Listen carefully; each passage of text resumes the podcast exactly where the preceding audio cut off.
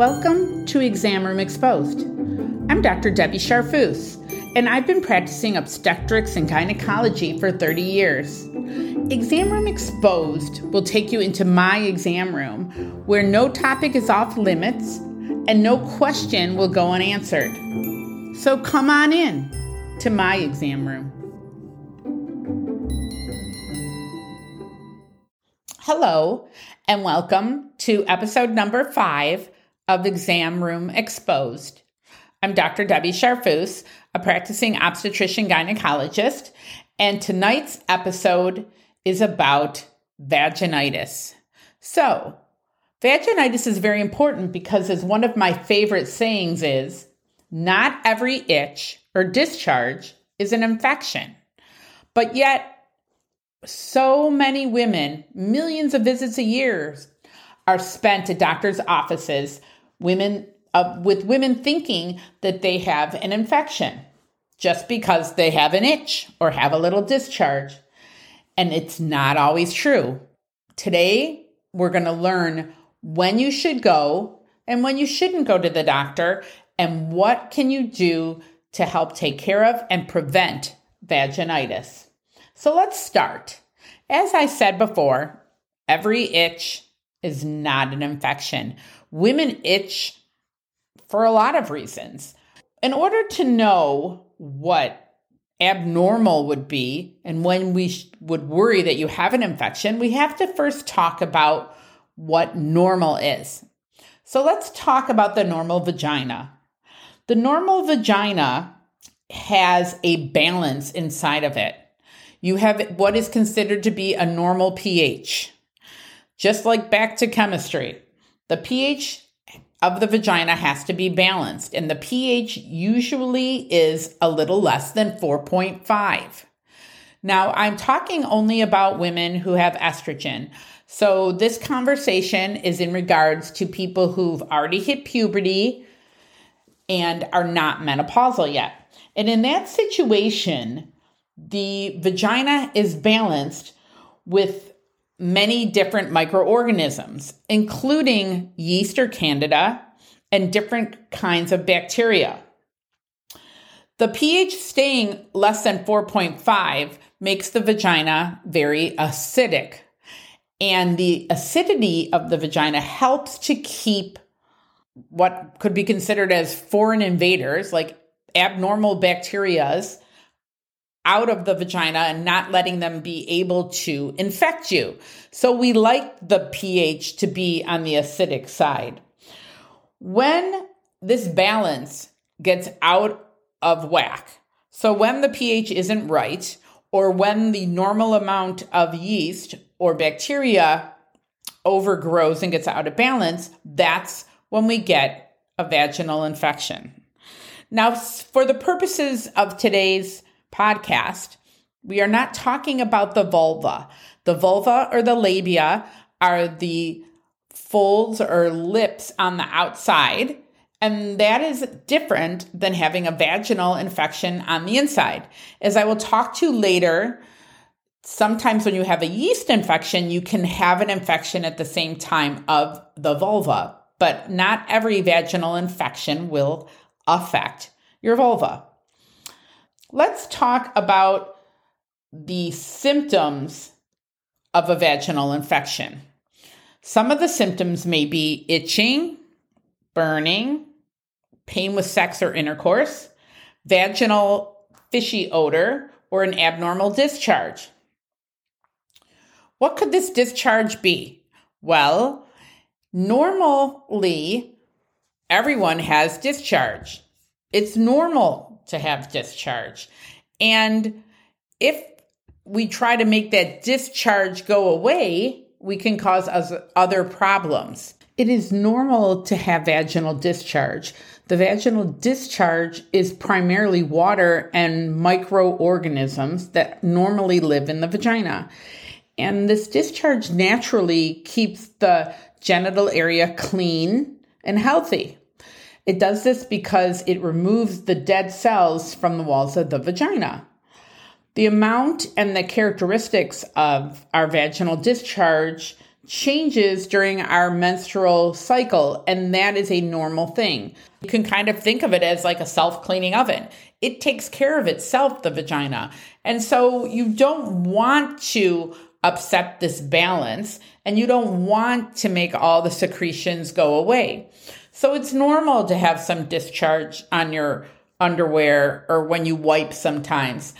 And when we're talking about abnormal discharge, we're talking about a large amount. All of a sudden, you're having a large amount of discharge, or if the discharge is now a different color, usually normal discharge is clear or white. So if you're seeing a yellow color, a green color, brown, red, then maybe you do have an infection. Also, if the consistency of the discharge changes, if it is very, very thick, or very, very chunky, then perhaps you have an infection. So, what happens if you think you have an infection? Well, first, you're going to hopefully come to the doctor and get an appointment so that we can see and evaluate what is going on. Now, there are a lot of over the counter treatments out there, and some people do self treat, and that's not really a bad thing if you're sure you know what you have. But unfortunately, most of the time, or a lot of the time, women come into the office that think they have a yeast infection and they didn't have a yeast infection. Most of the over the counter products are for yeast infections. So if you have a bacterial infection, not a yeast infection, when you use the yeast medicine, you're going to make your bacterial infection worse.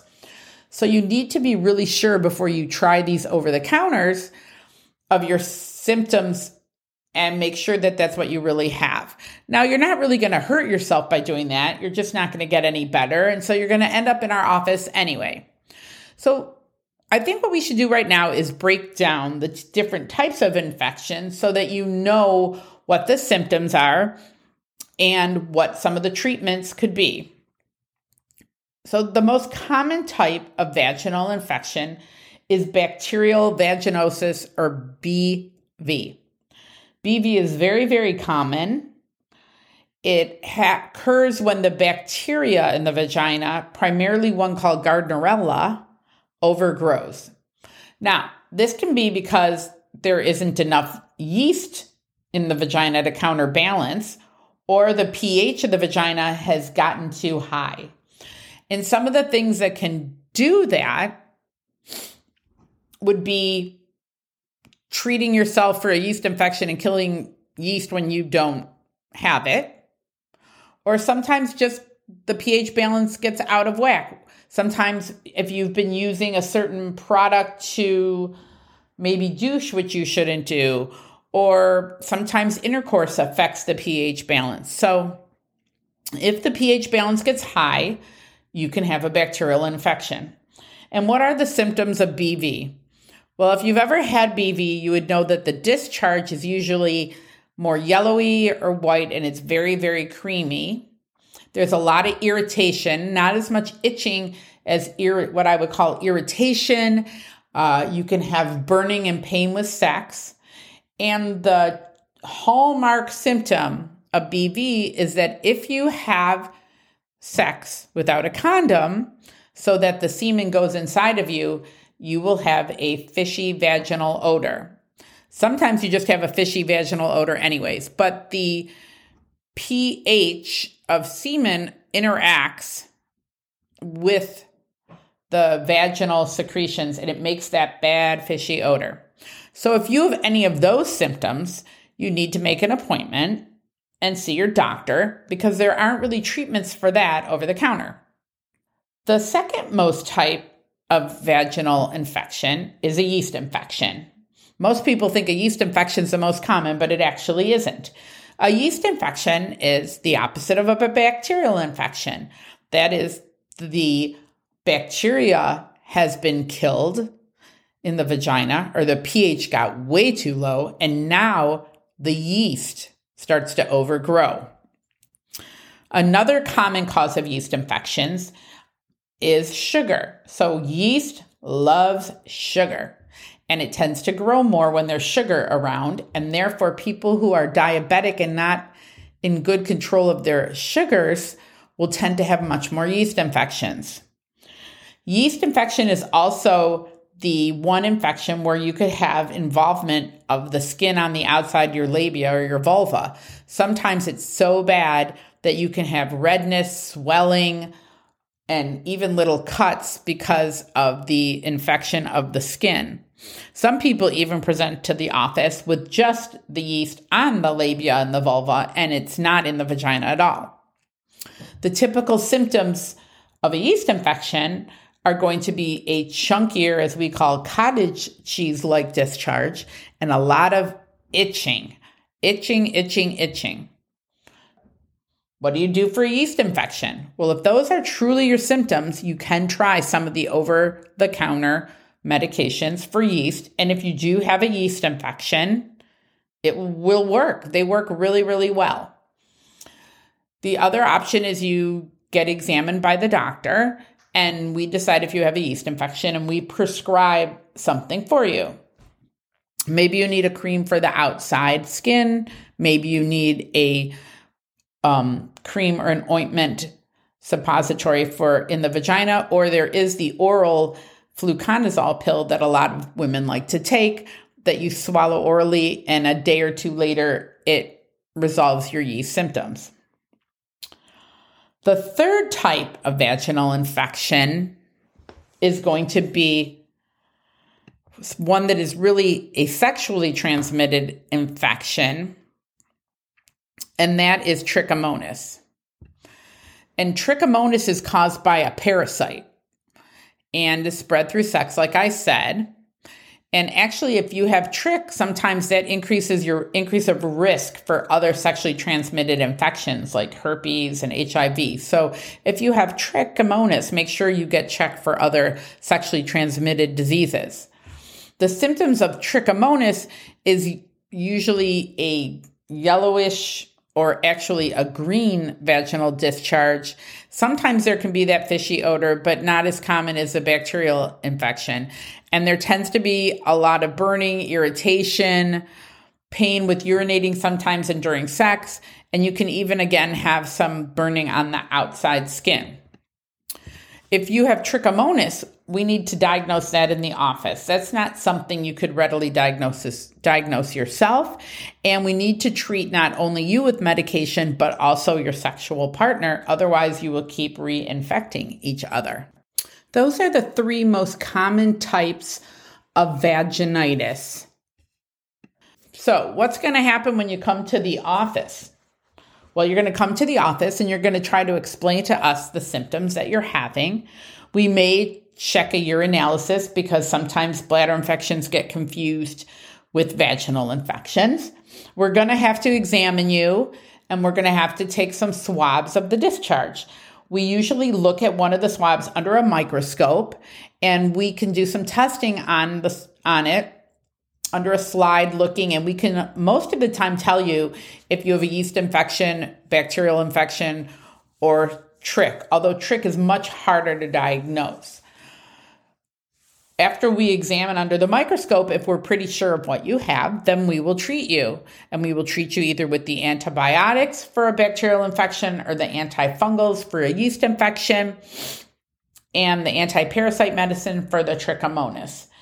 If we're not sure what's going on, we may ask you to wait a day or two and we may send a special swab out to the lab that will be using something called a PCR and will be telling us primarily which infection you have, and then we'll treat you when you get that back. Again, the three most common types of vaginitis are yeast, bacterial, and trichomonas. There are some others that are not as common. And if you have none of the three that I've talked about and are still having symptoms, your doctor may look into some other types of infections you could have.